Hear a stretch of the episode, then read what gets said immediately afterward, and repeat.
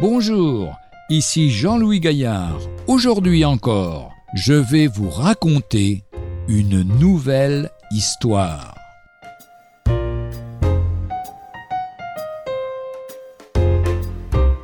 Qui était auprès de vous? Lorsque le pasteur Arnold Beauvais commença l'œuvre de la Croix bleue à Berne, il eut beaucoup à souffrir de ses ennemis. Il n'est pas d'avanie ou d'affront qu'il n'ait pas eu à essuyer.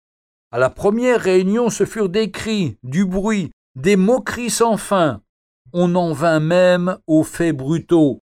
Un misérable avait pris avec lui une bouteille de schnapps. Il la jeta violemment à travers la fenêtre contre le pasteur pendant que celui-ci parlait.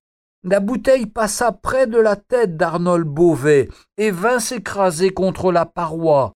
La réunion fut interrompue. Ce soir-là, le pasteur retournait à la maison et le buveur le suivait, comptant lui faire un mauvais parti. Quelques années plus tard, un homme entrait dans le cabinet de travail d'Arnold Beauvais. Il appartenait à la Croix Bleue. Monsieur le pasteur, je dois vous demander quelque chose. Qui était auprès de vous dans cette terrible soirée lorsque vous retourniez à la maison? Personne n'était auprès de moi.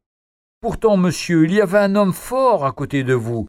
Non, vous vous trompez. Je suis certain d'avoir été complètement seul ce soir-là. Pardon, monsieur le pasteur. J'allais derrière vous avec l'intention de vous tuer, lorsque je vis à côté de vous un homme plus fort que moi. Mon plan était déjoué. Beauvais se tut.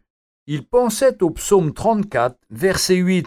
L'ange de l'Éternel campe autour de ceux qui le craignent et les arrache au danger.